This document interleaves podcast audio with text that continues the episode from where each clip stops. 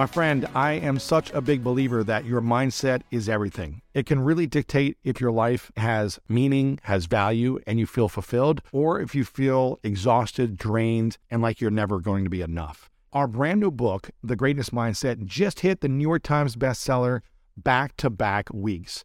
And I'm so excited to hear from so many of you who have bought the book, who've read it, and finished it already, and are getting incredible results from the lessons in the book. If you haven't got a copy yet, you'll learn how to build a plan for greatness through powerful exercises and toolkits designed to propel your life forward. This is the book I wish I had when I was 20, struggling, trying to figure out life. 10 years ago, at 30, trying to figure out transitions in my life, and the book I'm glad I have today for myself.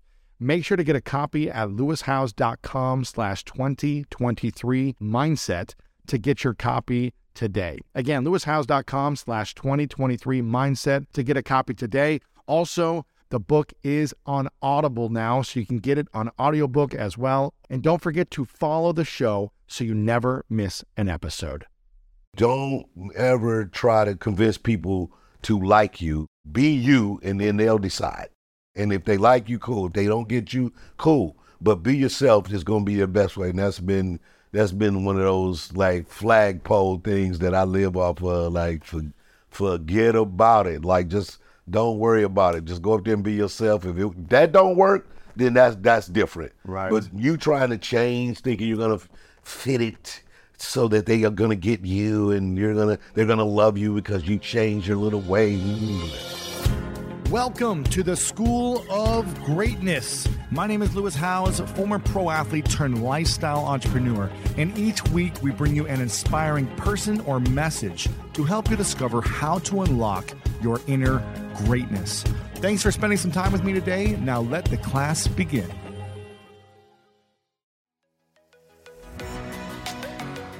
Welcome back, everyone, to the School of Greatness. Very excited about our guest. We have the inspiring, the iconic Cedric the Entertainer in the house. My brother, what's going Good on? Good to see you, man. Good. I'm so glad that you're here because I told you this when we had dinner months ago through a mutual friend, Ruben, Yeah. uh, that I was living in St. Louis for six years during kind of the golden era of St. Louis, where it was Nelly, Yeah. it was the, the Rams, Rams. and it was Cedric the Entertainer. Bowman.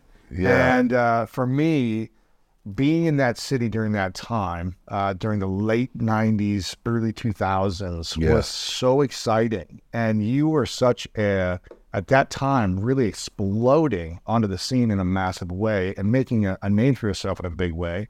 I told you before that I was a massive fan of Kings of Comedy, and I think I watched that probably 20, 30 times. yeah. And um, the way you deliver your comedy, the way you communicate, the way you entertain is so magnetic.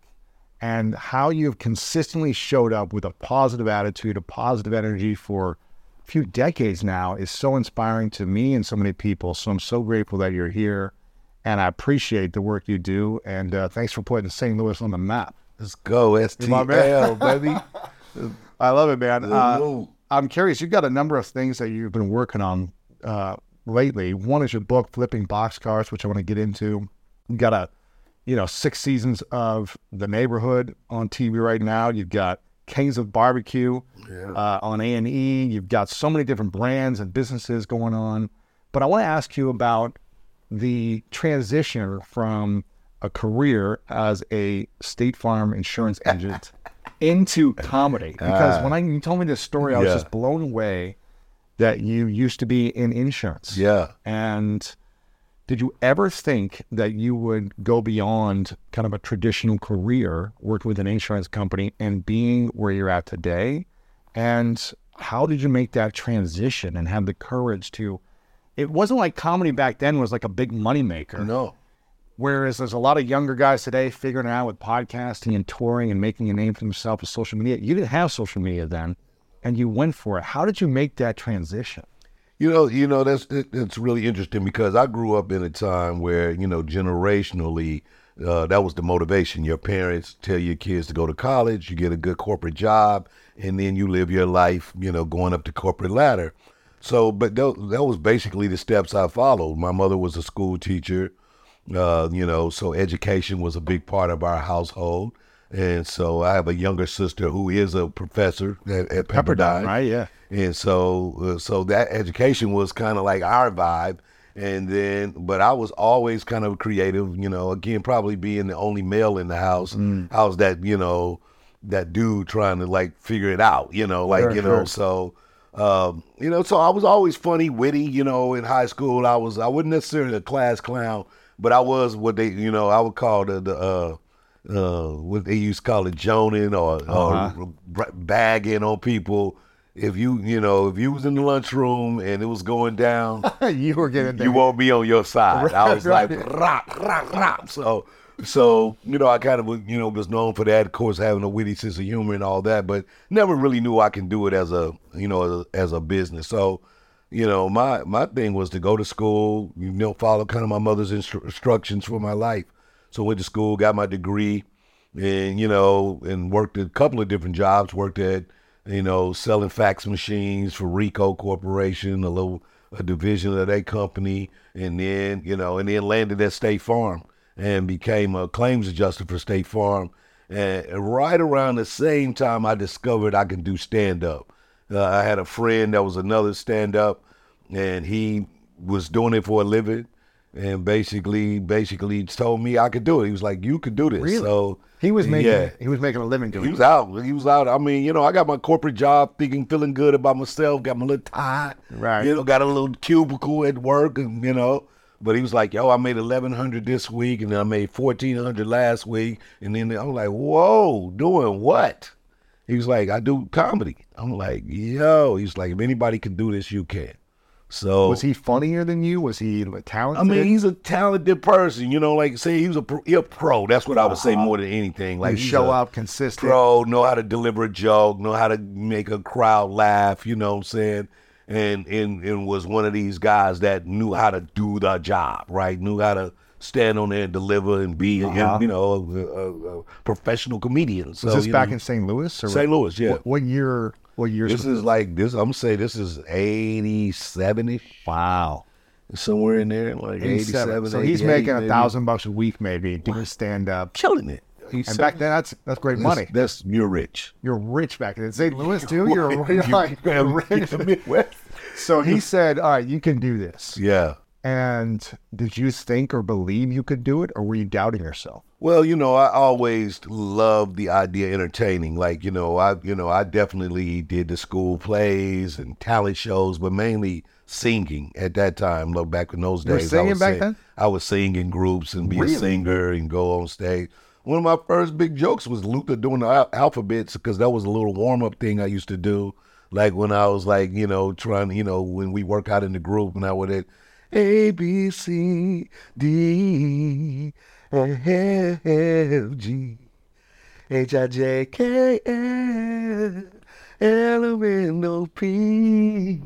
So you know, Wow. that So you'd that warm up on stage That was yeah, that would be a, like a little warm up fun thing I would do, and I would do that on stage, you know. And then then I said that's how Luther got his weight problem because all the girls be giving him snacks like Luther, Luther, you're in the you're the third grade, you want to sing? I'll give you my peanut butter sandwich. So, Oh man, yeah, so so you know, and then I so I had a lot of little jokes like that where I would vocalize, and then you know he he the same guy helped me shape the shaped up my set, and I and I got in a comedy competition, and the first time I ever did it, I won five hundred dollars, and that was it, bro. I was hooked. Five hundred like, dollars doing yeah, comedy at that time. Must go. have been like this is incredible. Yeah, and then so you know, bit by bit, just step kept the job, kept working at State Farm, and then finding places to be do comedy at night. So comedy was the side hustle back then. Yeah, exactly. And when was the transition where you said, "Okay, I can make more than my main job, and I'm going to go full time in comedy"? You know, it was a strategy. You know, like again, I think you know, I kind of, I, I definitely related to you know having you know going to college and you know kind of thinking about things in a more strategical way and not necessarily just wanting to you know kind of believe that oh you know this is what I do now. You know, so uh, it was a it was a comedy club based in St. Louis, the Funny Bones. Yep. They used to have 22 clubs, and you can go twice a year. So that's 44 dates. If I, if, but you know, you had to qualify for that. Like you had to get in their system, and they book you. And if they book you, then you know you got at least 44 dates this year. And so that would became my goal. And how much could you make on one show if you got 44 dates, Dude, like an this, average? This kind of to your point right here. Like back then, I was the opening act, 350 for the week. 350 a week for one night or for the for every night? For the week. You go and you do you do nine shows. Nine, Nine shows for nine- 350 bucks. Come on, man. That's what it was. And you was you happy you're a part of the system and you got it every week and Wow. you know you got this 350 and you would have to drive. So the only top of that, you know, it was all around the Midwest. So Uh-huh. Davenport, Iowa, Des Moines, Cincinnati, Chicago. Chicago, you know, Cleveland, Columbus, Ohio. Right. All that run, man. So that was every night you were driving a new place. well, you stay you stay in the city for a week. Got it. So you go there week, for the week, every- yeah. then you and go then to- drive to the next one. And Man, that's a grind, go. though. That's a grind. That's what we call the road. Yeah, and most of them weeks, you know, like you stay out because it goes from week to week, and it, you got like maybe three days in between, right? So that became another another hustle because, you know, the shows usually started on Wednesdays or Thursdays, Uh-huh. and then you got. So if it starts on Wednesday nights, then you got Wednesday, Thursday, two shows Friday, two shows Saturday, one Sunday maybe, and now Monday, Tuesday, you got to figure out what you're gonna do What are you doing then? you can't stay in the condo no more. That's over. Whatever wherever they had you staying, that's over. So now you're trying to like either drive to the next city, find a friend, Sleep or on a pick, couch or pick on something. a couch, pick up a pick up a random show. Somebody's doing a comedy night somewhere along the way. See if you can go in there and get seventy five dollars. See if you can go in there and get a hundred.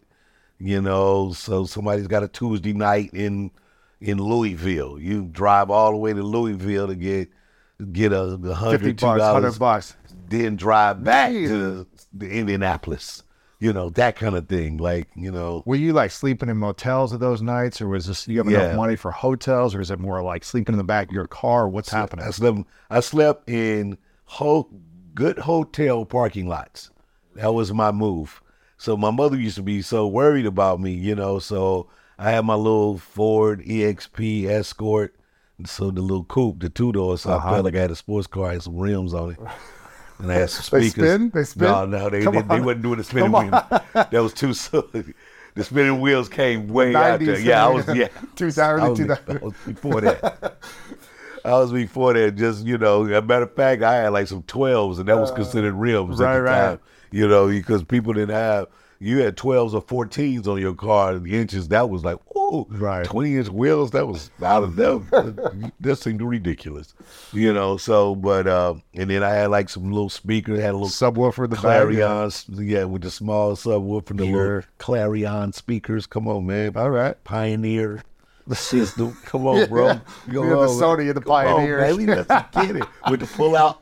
Of course, the man. That's amazing. So So, wait, so you were sleeping in the back of the ho- of the uh, hotel? So I would sleep Parking on yeah lots. parking lots, you know, and I would let my lay mother the seat back, or what? the seat back, you know, had my blankets, had everything I needed in the car, you know, would sleep in there, had my windows tinted, so I would just like find like a cool hotel parking lot and just you know act No like sec- I was security wasn't trying to kick you out, or you know, I I never really ran into that situation because you know it just always kind of felt like, you know, maybe one maybe one time a you know security guard came and was like, "Yo, you got to roll." how many nights do you think you slept in your car?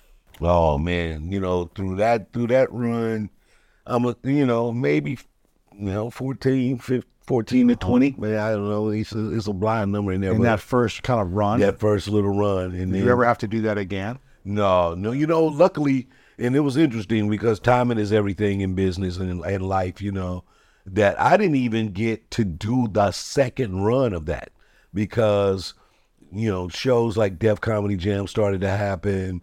Um, you know, evening at the uh, not evening, but uh, Showtime the Apollo. Uh, it was another show uh, that shot in New York called Uptown Comedy, something like that. Uptown Comedy was another show. So opportunity for urban comedians to get on television and be urban. Like you didn't have to switch your setup and try to, you know, fit in. Uh, that those things became important. And then so that was the also the rise of the kind of all African American comedy clubs too. So clubs like Comedy Act Theater, All Jokes Aside in Chicago, Uh, it was it was Comedy Act Theater in Atlanta and here. Mm-hmm. Uh, and then Steve Harvey did a club called Vuku Ray in Dallas. Wow. And well, and that's where we met. And in, in the fir- first part of my run, I met Steve. We became partners. He took me under his wing, and, then then we was I was just on a different trajectory from there. So you did kind of half the tour leg, Yeah, and then you started to get opportunities. yeah, bigger opportunities. Is that when you met? So you met Steve at that time, and he said, "Hey, let's get you on this TV show, or let's do this other thing." Well, he was just, you know, he kind of introduced me to the bigger world of stand up, you know. So it was like, so I went from three fifty to uh, a thousand dollar guy, you know, like, Wow. you know. So because I even even when I was doing the three fifty shows, uh, I was getting moved up, you know. Like I was surprising the club owners that like, oh, you're like really good. You're you're better than, you know, the, the- guy. yeah, the position you're in. Really? So we're gonna flip the we're gonna at least flip you to the middle, and then so you go to six fifty. Uh, but that was good, and it was totally different. But then, you know, on the black comedy side, I was a big deal. You know, I was a bigger deal, more like thousand, fifteen hundred to come do a show For one So- night? No, well, this was again multiple shows, and Gotcha. it was comedy club work. But then, of course, you know, the one night show started to come after Def Comedy Jam came out. Then pop in concerts became the, you know, how big? How many people are going to those? What's the audience? that's like you know, anywhere from three thousand to five thousand. So that's So how quickly did this happen from going to the first comedy sh- from winning the five hundred dollar competition to Yeah.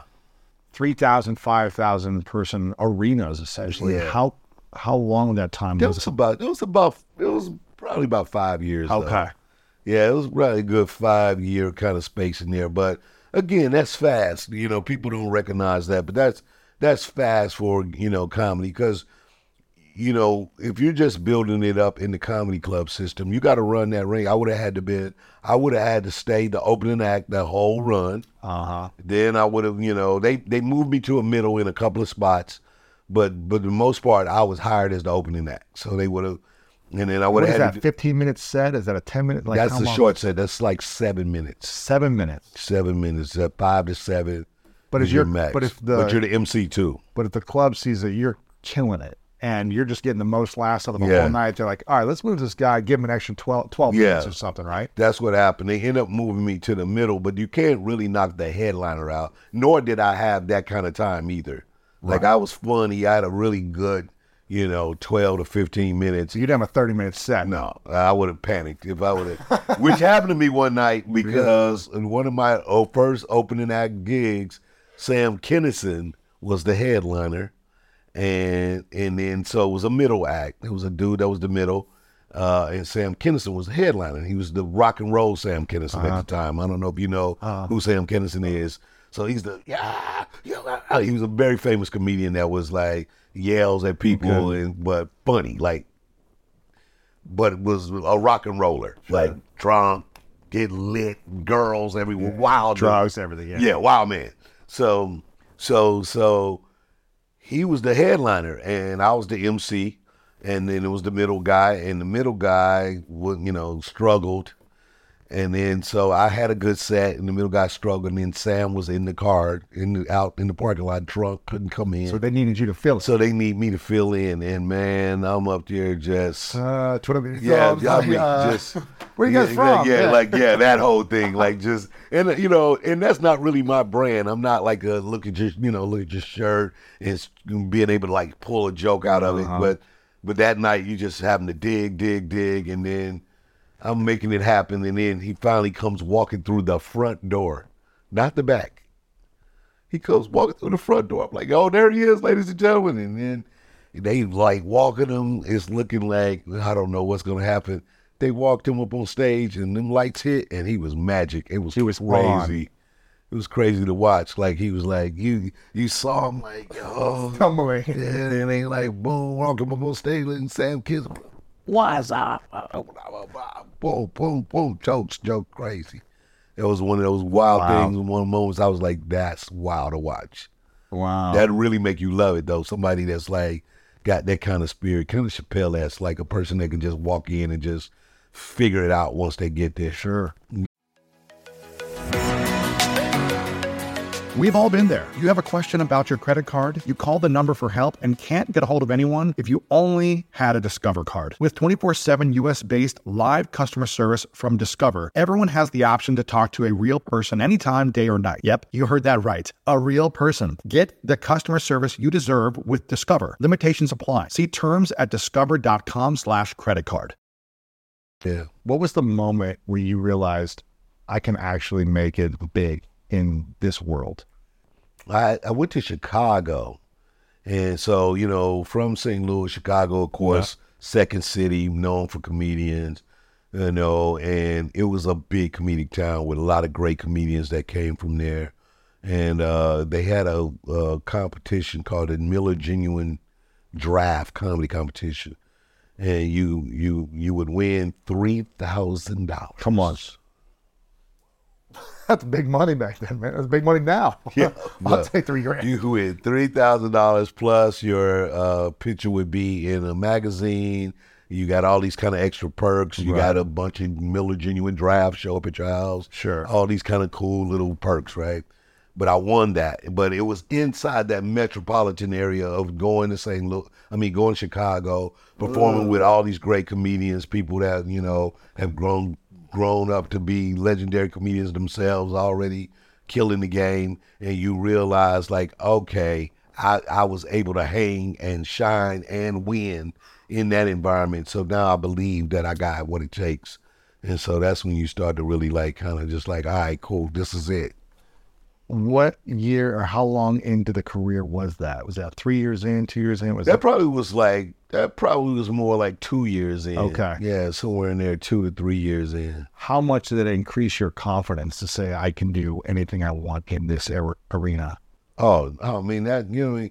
but that's it. Because once you start to play, you know, I would imagine like for any kind of uh, you know, uh, analogy, sports, saying guy that plays basketball. Uh-huh. Once you kind of go outside your neighborhood and test your skills with the And you see the best in the yeah. city, and you realize, oh, I can play with this guy that they say is the best. That's that's when you start to be like, okay.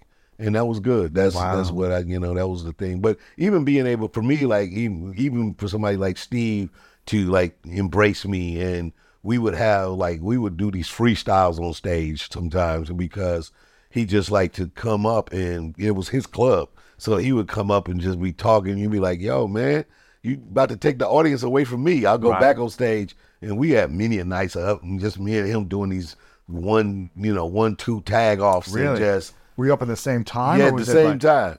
Like just, you know, and it was just a unique, you know, kindredship, partnership Wow. that we developed. And so, you know, that was one of the things once he, you know, he started getting TV shows, you know, he was, you know, I was just always his guy. He would look out for me, like, you know, so so when he got the Steve Harvey show, he was like, I won't say it, you know, like so that was that. You know? Wow. What's the the biggest lessons you've learned from Steve Harvey? you know, probably my greatest lesson, I tell this lesson all the time, was is that I was I'd gotten the, the Steve Harvey show and we went to New York to do the big showcase and so all the agents and the big power players, the advertisers are there. And so I decided to change my set because I see the room uh, is like kind of like all white, it's all executives. So I changed Button my set, yeah. yeah, button it up, and I bomb. Really? I bomb, like bomb, and it's and it's it's No one's laughing. nobody, and it's it's it's it's hurtful because no. one he's he's went to bat for me. Oh no. I know he went to bat for me, and one I know that I'm funny for real, but I've tried. I'm trying to do something else, and that Steve comes up. Comes up, you know, like I'm like kind of getting like I I see it's going horrible, and I'm like, Oh, let me try- just kind of like wind it down oh and man, get how, out of how long was this for? Like five, ten I minutes? mean, it was like supposed to be. It was probably supposed to be a little ten minute set, and you kind of bring it down to seven. Yeah, yeah. I was like, yeah, you know, all right, y'all. Coming up next. It's crazy. This is wild, man. Let's get out of here. So, how many mothers? How many mothers in the house? Got to give it up for the moms. Okay, so you're wider than you're bombing. Bob. So How many people are, are watching? I'm gonna say it's a room of 300 people. you and these know are what I'm like saying? executives, executives, uh, decision food, makers. yeah, like and then, you know people like New York and they New Yorkers. So Oh, man. everybody's feeling very cosmopolitan, Steve goes up and he just rips them, you know, like rip, talk about they suits and they little shoes, and how they think they special in your little BMW. Oh, he murder him. They dying. They're laughing. He, they're dying. He's not. He's not. He cussing. He not being nothing but himself, right? Like he never. He's not trying to fix it. So he comes off and he tells him, he's like, man, you already earned it. Like, don't ever try to con- get convince people to like you. They be you, and then they'll decide. Wow. And if they like you, cool. If they don't get you, cool. But be yourself is gonna be your best way. And that's been that's been one of those like flagpole things that I live off of. Like for, forget about it. Like just don't worry about it. Just go up there and be yourself. If it, that don't work, then that's that's different. Right. But you trying to change, thinking you're gonna fit it so that they are gonna get you and you're gonna they're gonna love you because you changed your little way. You can do that.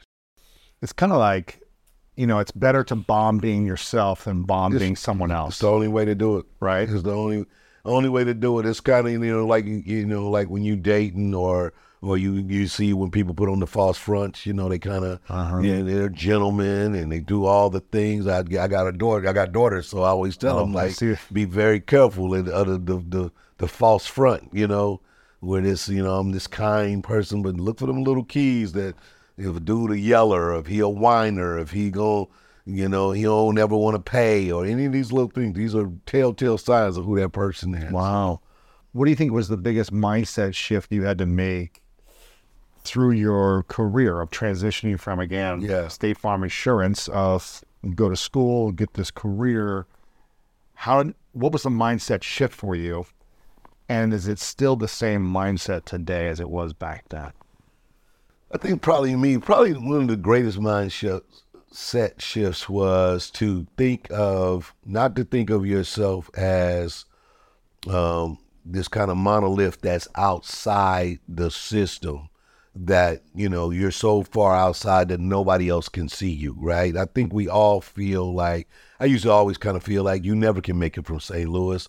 You can never, you know, you know, oh, you know, I- I'm not the, you know, I'm not the shiny suit dude that's gonna be, you know, like so you start to see yourself like, ah, you know, I only I'm only gonna be able to, you know, knock down these doors. And as you kind of go, you rec- you recognize that the world is big. Is is it is truly an audience out there for everyone, and you earn them. You don't you don't you don't get it automatically because you feel you deserve it. You earn it. And so that's that's truly one thing that I keep to this day. I literally am willing to work for, go grab, go hustle for, mm. and build every little thing that comes my way. I'm not I'm not resting on any laurels. I'm not resting on any hubris. You can give me all the accolades of everything you love. That's great. Thank you. And right now I'm here to do a job today for you. Wow. Like to get that. If whoever's paying the money, I'm here for you. Let's go. You still feel like you got to earn it. I earn it. I want to earn it. Wow. So that's the thing that I take.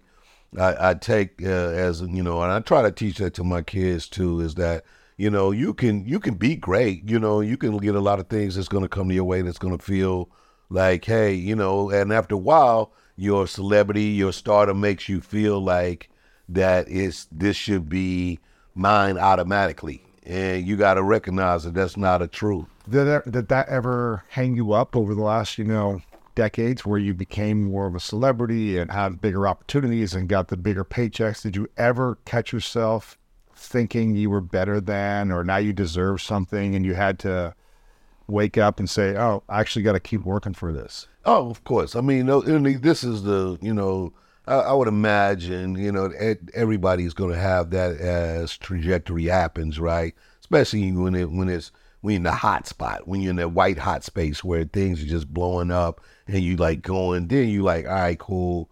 It's things that you need, you know what I mean? Like, you know, like these are things that I feel are requirements for me to get the job mm. done. And then you kind of, then you kind of realize, really, do I really need? Do I really know it's green M&M's? Yeah, is that a necessary? like I can't do the show unless I don't have. Come on, man. You start to go like that's ridiculous, Right. You know. Now I never was that far, but it, but anything along that line, little little things that become like you know you know, hotels, if I don't have a suite, if I don't Right. have a, you know, this kind of car, you know, like you, you like, okay, this is ridiculous, Right. you know, like that's, you know, so those those are those are moments, and I think fair. that you, you know, life will humble you one way or the other, Yeah. and so because it is truly an ebb and flow to it all. You know, it's always somebody next. It's always, you know, I, I feel very blessed to be consistent. What I feel consistent for, as long as I am thirty plus years in this business, super highs. You know, of course, down periods, but overall consistent. Like Yeah. you know, great career, good life, nothing, no, no scandals. You know, Sure. like just Consistent. do my thing, man. Like this me. Uh-huh. Like this. How do how do how do you feel? You mentioned kind of there's always someone next. There's always like seems like there's so many talented comedians or people in comedy um, who are making a name for themselves, growing massive social media followings, selling out arenas, all these different things. How do you deal with comparison of the younger generation coming up? Maybe they're doing things differently or in a new way. How do you deal with that emotionally or mentally, even with all your success, even with you know being on the Hollywood Walk of Yeah. Fame, even with all the accolades? Does comparison ever creep in? I mean, you know, I think it it creeps in to the point that it, you know, for me, it's either a motivator or uh, something I applaud. Most of the time, I just I love to see people win. Like you know, and if you win in and you you literally your food your food and your plate is yours. You know, and people who have learned to be able to be great at that, uh, especially like you know the the rise of the social media fame and and you like look these guys are they're unique they they do these skits they wake up and they actually do the work right so you can't be mad at somebody that actually gets up and do it like they do it they shoot them i don't shoot them so I what I what I'm gonna sit up and critique it. I mean, that ain't real comedy, Right. But I never tried one. I never did it myself. I don't do it every day. I don't go and work to build an audience. So what am I critiquing? Something that I'm just observing. You know what I mean? And got opinion. Like, go, you win and kill Right. it. You know, and then you meet. I've met a lot of these guys, and you know, they're funny, unique young people, and they motivate you. Now you start to think a different way, and so you know, that's really been my space. I I try to really stay true to who I am. So I actually develop with a lot of young hmm. creators to give them bigger projects. You know, your social media is your thing, but you know, I'm I'm in the world of television and film. And let's take that idea and develop it into a bigger idea. And those are the relationships I have with them as opposed to being anti or hating on That's or whatever that. Yeah. Have you always had this collaborative mindset versus being a competitor to people in the industry? Yeah, I think so. And I kind of feel like that's a Midwest Uh-huh. thing in a way. It's a very much like, you know, uh, because we we all kind of feel like we we're we you know we're we're here together in our own little niche, you know, and so there's a lot of like you know help help the other dude up, come on up, and then we all go right. Yes. So so that's always been my thing. I love that environment better. I I much rather be with a group of my friends and, and, and family doing something than than to be the only one doing it. yeah. You know what I mean? Like you know. So we gonna go on vacation, like you know, like yeah, let's figure out how we all can do it. Uh-huh. Like uh, sure, I can stay in the Four Seasons, but if everybody can stay in the Westin, then fun. let's go More there. fun. Then Like, let's go. It's gonna be more fun. Like you know, right? You know, so but that's different. So like, yeah. What would you say is your biggest limitation uh, after 30 years in this business? Do you have any limitations?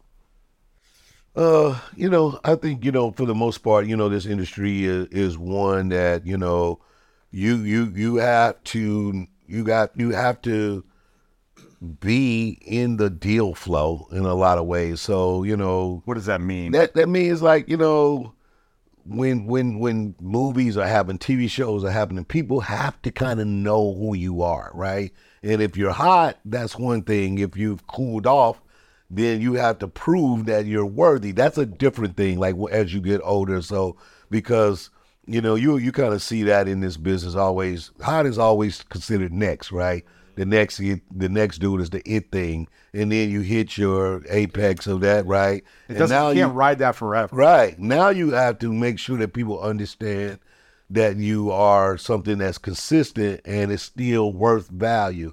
It's a very interesting space in this town. So you you have to kind of, you know, that's why, you know, like for me, like doing the neighborhood, doing a television show end up being a smart move as opposed to struggling to continue to try to be a movie star. Really? Right? You know, because I had a bunch of movies and the movies did okay. Some of them did great and then some of them were hits. But if you do like just all right, then it's hard Start to to, kind of they start to say, well, yeah, a couple let's go movies, to the new dude, right? Because movies is a is a kind of a hit thing. Television is consistent. You're on, Wow. and so you know that's a strategy for me. It's like I did that wisely, and I did it for my kids. It was a couple because movies took you everywhere. You we Yeah. you know, we would You're shoot gone for three months yeah, time. Yeah. in, in Prague, you in Australia, you everywhere. You like, and it was fun when you're young, but you know, and then when my kids were young, because they were young enough to, but when when they started getting school age and got schedules, then you know now you go three months, four months, and you're missing out on a lot of life. You know, you're missing out on a lot of the world. You come home, you know, and and they're like, you I'm sorry, sir, can I help you? They don't recognize you anymore. Yeah. Your dad. Yeah. Oh, of course. right. Please go to your room. Right. Yeah, they block my son, blocking me now. It's like- Sure. So you you know the goal was what I'm what I think I'm hearing you say is the goal was okay. Let me transition from one thing to the next, and movies was kind of the apex opportunity for for a comedian, I Sure, guess, right? yeah. Movies and TV. Yeah, but, but movies was big, yeah. movies was kind of the like all right. If you're in the movies, that's the biggest thing. Um, and what I'm hearing you say is if if you're not riding it high consistently, or the next hottest thing constantly growing up, then for you is like, well, let's try to make sure that TV I can get the consistent gig for my lifestyle, my family, but Yeah. also to really stay. I don't want to use the term relevant, but worthy of being in the industry at this high level consistently. Yeah. Right? Is that accurate? Yeah, yeah. It's yeah. It it became a you know a, a, a smarter strategy because you know becoming a, a TV star, you're in homes every week, mm-hmm. and you're in the home. People go to the theater, which is kind of you know Denzel kind of explained that really great, and I thought that was it was really wise. When somebody sees you on a hundred foot screen, you're a big One of my favorite parts about my job is that I get the opportunity to travel a lot. And in fact, I'm recording this right now while I'm in Mexico. And actually, I was thinking about something that I wanted to share because I get a lot of questions from so many people about different side hustle ideas. So here's one for those of you out there that are on the go a lot like I am or traveling a lot. When you're staying in your Airbnb on your trips, have you ever thought about how you could be making extra money by hosting through Airbnb while your home is vacant? If you're interested in an extra stream of income, Airbnb hosting is an easy place to start, and it's like giving your home some company while you're away. Your home might be worth more than you think. Find out how much at airbnb.com/slash host. So listen, we all know life is full of yada yada, like those quote unquote free trials that somehow still charge your card for something, or when companies have those sneaky gotchas hiding deep in the fine print. And I know you've dealt with yada yada before, like those bills that keep going up and up for no reason at all, or when budget airlines promise a cheap fare but then charge you for every little thing until you realize you're paying more than you would have somewhere else. And yes, it is possible to outsmart yada yada, like triple checking airline deals to make sure all you need is already included, but you don't take yada yada in life. So don't take yada yada from your wireless provider. Metro by T Mobile has no contracts, no credit checks, no surprises, and nada yada yada. Stop by one of over 6,000 Metro stores nationwide.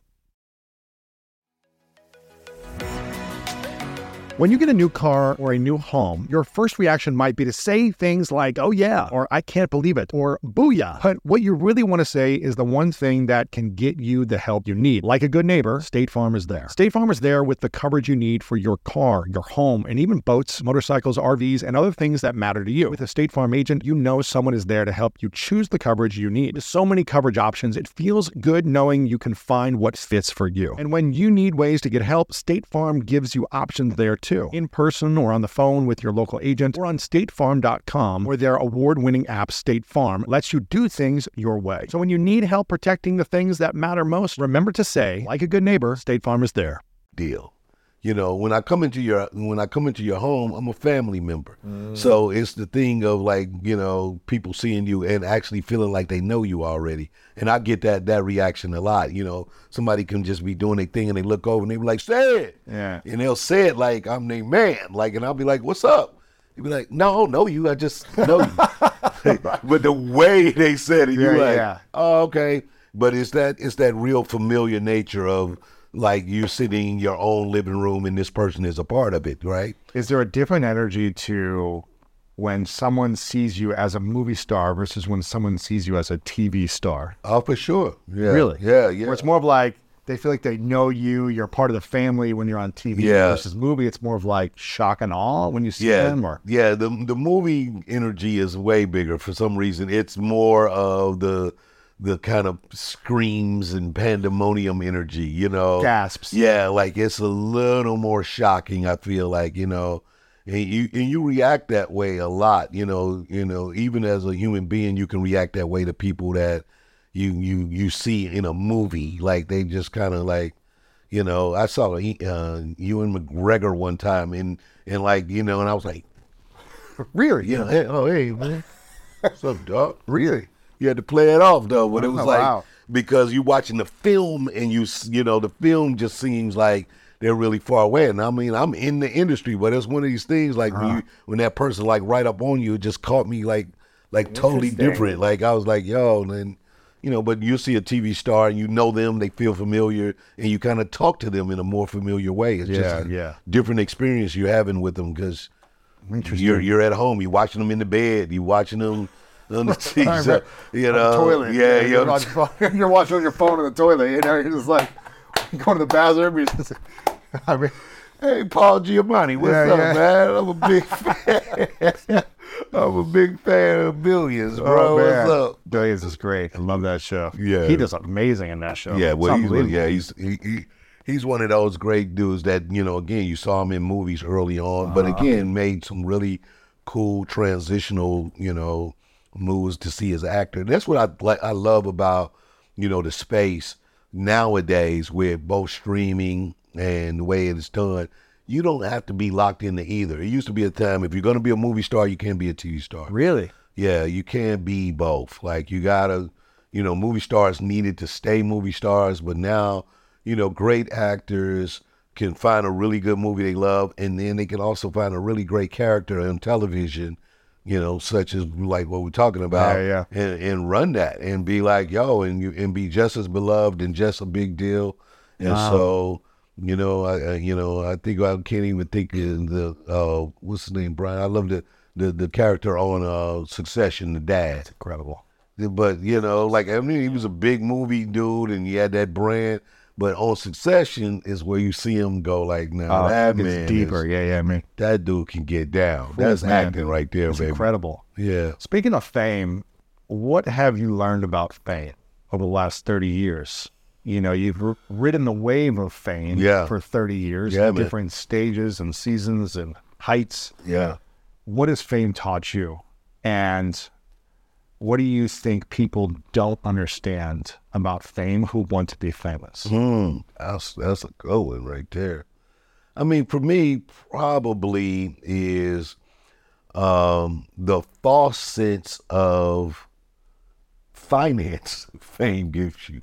Fame makes you think you're rich. You're not, you know, like you can be famous and don't have the money to back it up. And be broke. Yeah, so I think that's one of the real things that I feel like, and I saw that kind of early on for with people I thought was famous when I first started to kind of get into the business, and you thought you you knew that you knew that they were famous, but then you saw the financial side and you realize like, oh, I believed that you were all of these things, not realizing that your fame can get you caught up because you think that that is enough to be famous is enough to take care of everything else.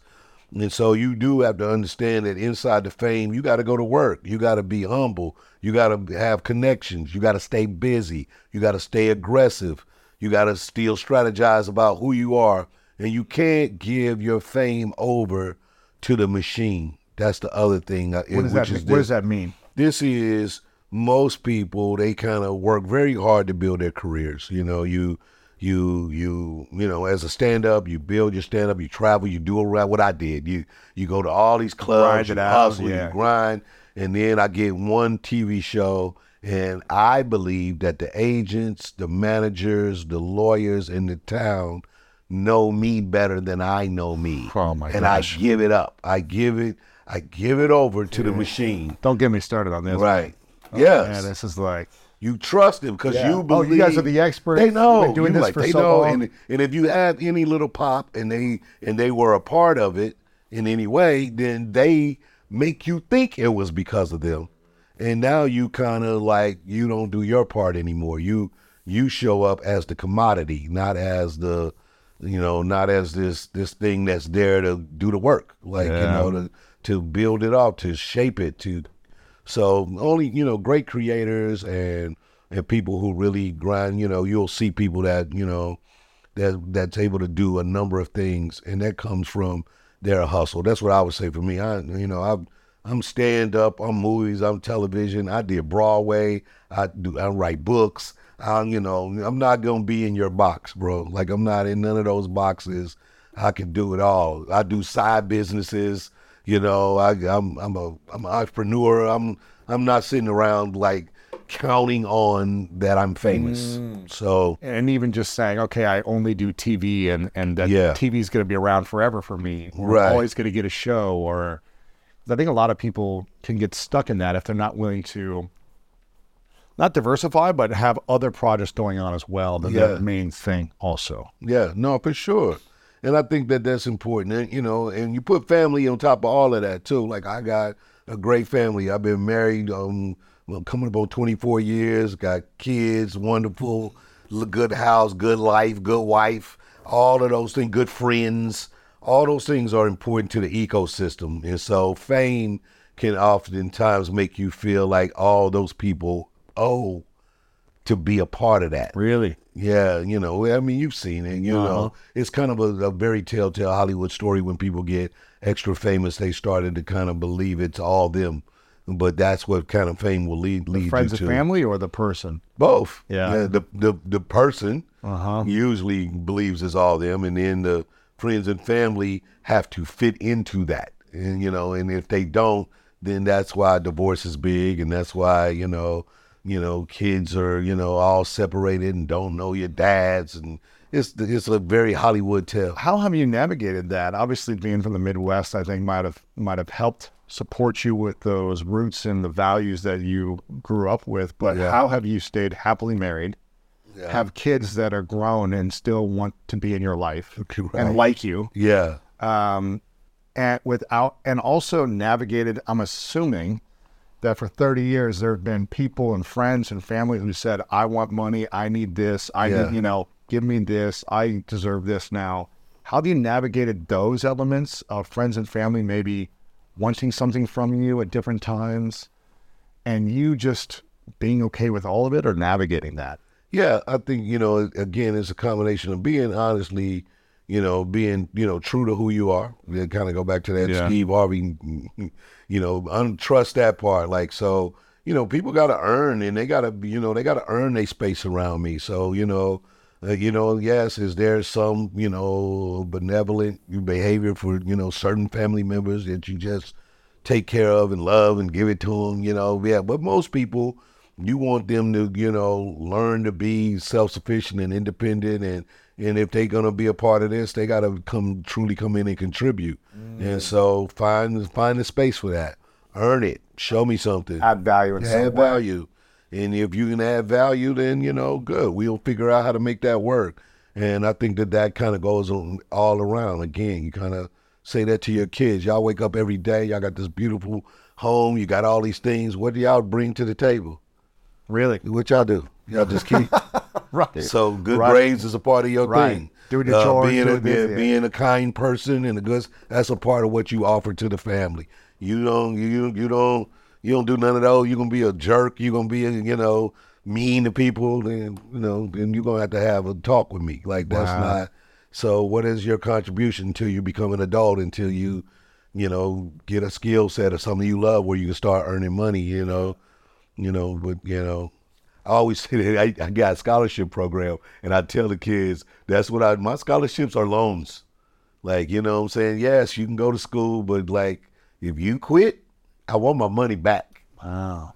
It's a joke, but Right, that's right, what I. right, right. But I, but I say that to let people know there's no real free money. Like people can take that attitude. Like if I, if I do something for you and you you you decide like ah I'm not gonna do it, then uh you know hey Am I right?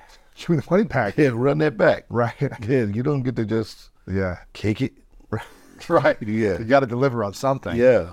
Um, you have a a number of things happening right now, which I love about you because you're you're multi-talented. You're not just on TV or just doing one project. You're creating a lot. Uh, flipping boxes, uh, flipping box cars, yeah. is the book that is about to drop. Can you explain a little bit about this book and why you're deciding to do a book right Yeah, now? Yeah, man. So Flipping Boxcars is a novel, and it's a novel uh, loosely based on my machinations of my grandfather that I never met. Okay. So this is my father's mother, who I would just, as I started to climb in my career, he would pop in my head sometimes with.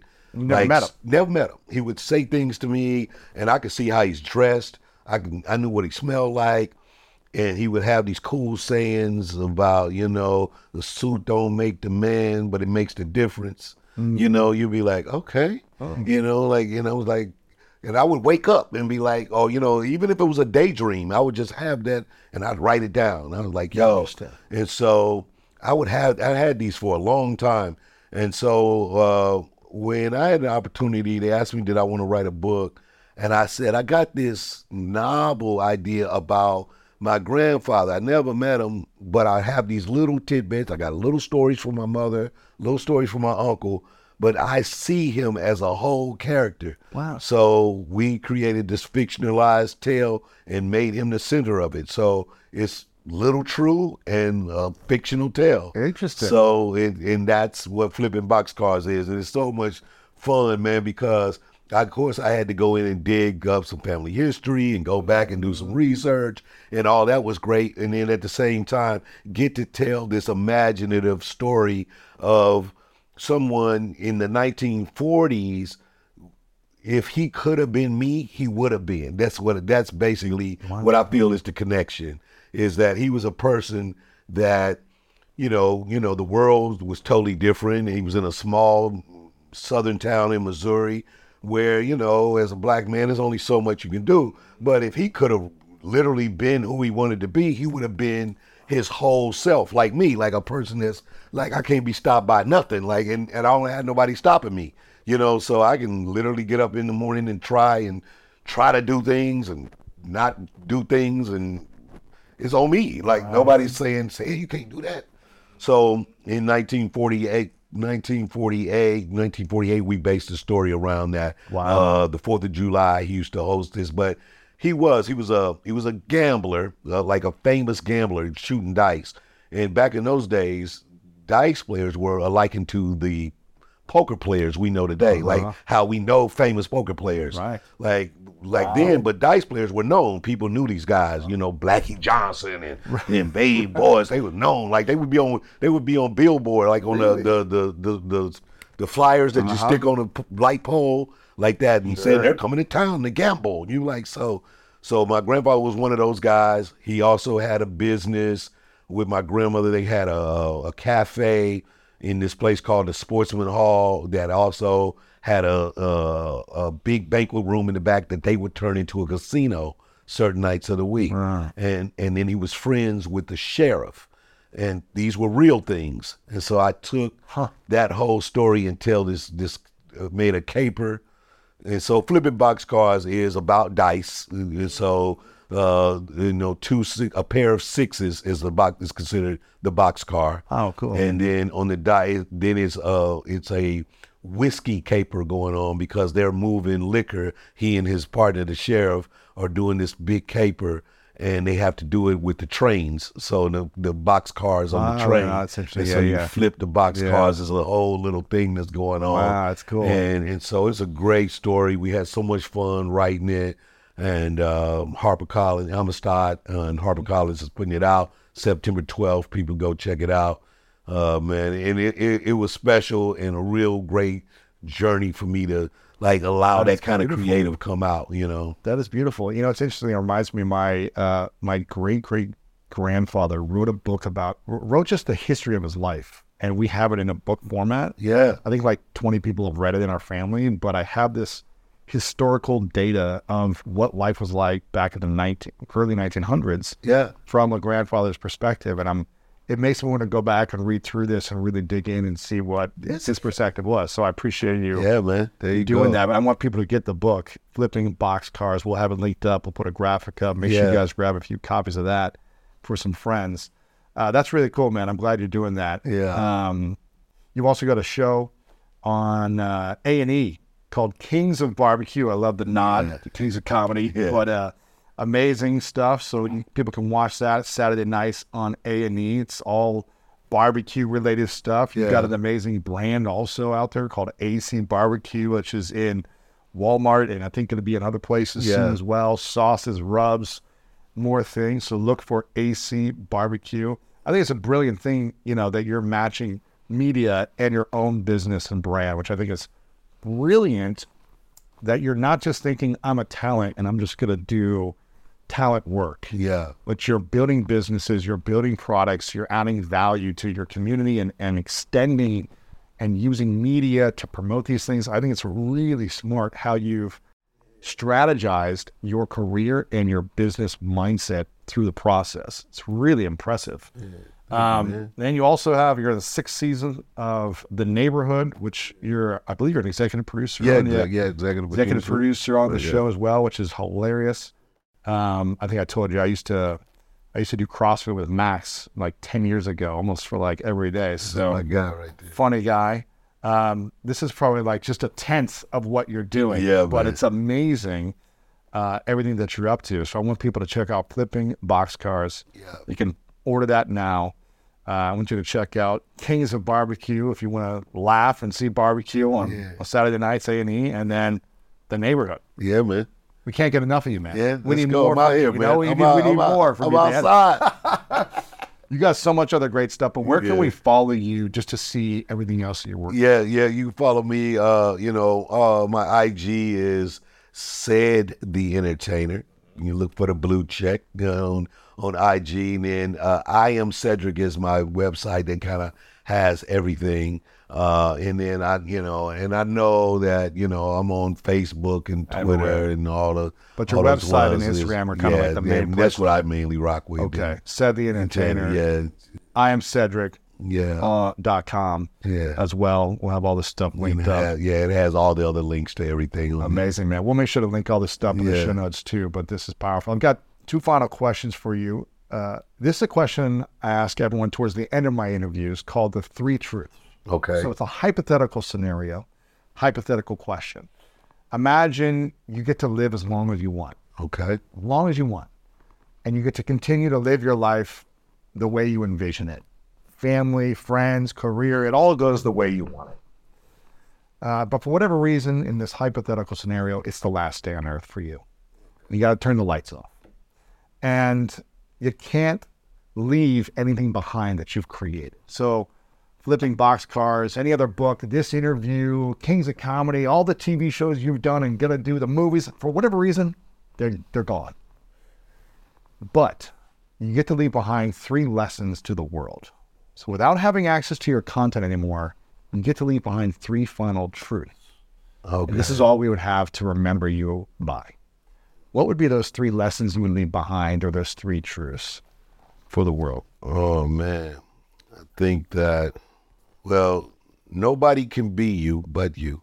So trust that your DNA is necessary. It's an individual thing, and that it is uh, uh, it's a reason to be. You're you. Trust that part. Um, be a good citizen. I think that we just live in a space where civility, understanding, sensitivity to others, what their circumstances is, is super important. If I can give you th- that as a citizen, you just you, you live, and I'm a, I'm civil. We good. Like don't come don't come over here with your nonsense. I won't come over there with mine.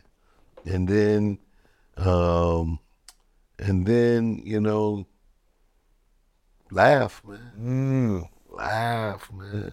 Just try to get get a good laugh in, man. That's, that's it. Find find find a way to laugh, man, in life and and and and, and find joy. That's that's the those are the things I think are really important, man. Like, you know, if you can you can have those moments, those those they, they lift you and they help you rise, they heal you. And you know, they always say laughter is a good medicine, but really, you know, that that good laugh is one of those things that can really change the trajectory on a rainy day, on a sad day, on anything. So figure out how to get you a good laugh, man. Mm. Those are good truths. I love that. Uh, before I ask the final question, Cedric, I want to I want to acknowledge you for a moment, like I did in the beginning. For man, you showed up for again the St. Louis community. You showed up for the country in so many different ways. You bring healing energy through your entertainment, your laughter, your ability to be creative, and and bringing people together through your way of being. So I just want to acknowledge you for your consistency. It's I don't think people realize how challenging it is to show up at the level you do for 30 plus years Yeah. and do it with a good heart, a kindness to you, a good energy, um, a, a consistent creativity to you. So I really want to acknowledge you for being a leader in this entertainment world, in comedy and beyond. The way you've done it, it's been uh, really inspiring to to grow up watching you, to know you now, and to see you continue to thrive. That's So I- big up, man. I acknowledge you, man. I acknowledge you. That's big. My final question: What's your definition of greatness? Definition of greatness, man. That's a that's a that's a really interesting one, man, because I think you have to. now, I think my definition of greatness would be to be excellent, and then one step past that. Mm. Like so, be as be as excellent as proficient, be as you know unique as you can in the as a person, as an individual, and then to be great, you got to somehow cross step right past that.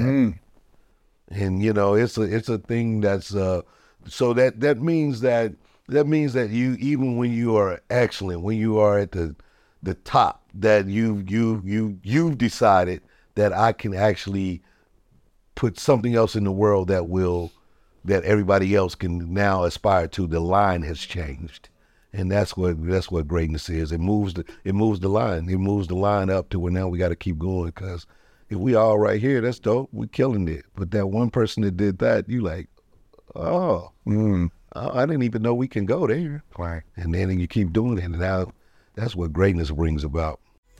I hope today's episode inspired you on your journey towards greatness. Make sure to check out the show notes in the description for a rundown of today's show with all the important links. And if you want weekly exclusive bonus episodes with me as well as ad-free listening experience, make sure to subscribe to our Greatness Plus channel on Apple Podcast. If you enjoyed this, please share it with a friend over on social media or text a friend. Leave us a review over on Apple Podcast and let me know what you learned over on our social media channels at Lewis Howes. I really love hearing the feedback from you and it helps us continue to make the show better. And if you want more inspiration from our world-class guests and content to learn how to improve the quality of your life, then make sure to sign up for the Greatness newsletter and get it delivered right to your inbox over at greatness.com slash newsletter. And if no one has told you today, I want to remind you that you are loved, you are worthy, and you matter. And now it's time to go out there and do something great.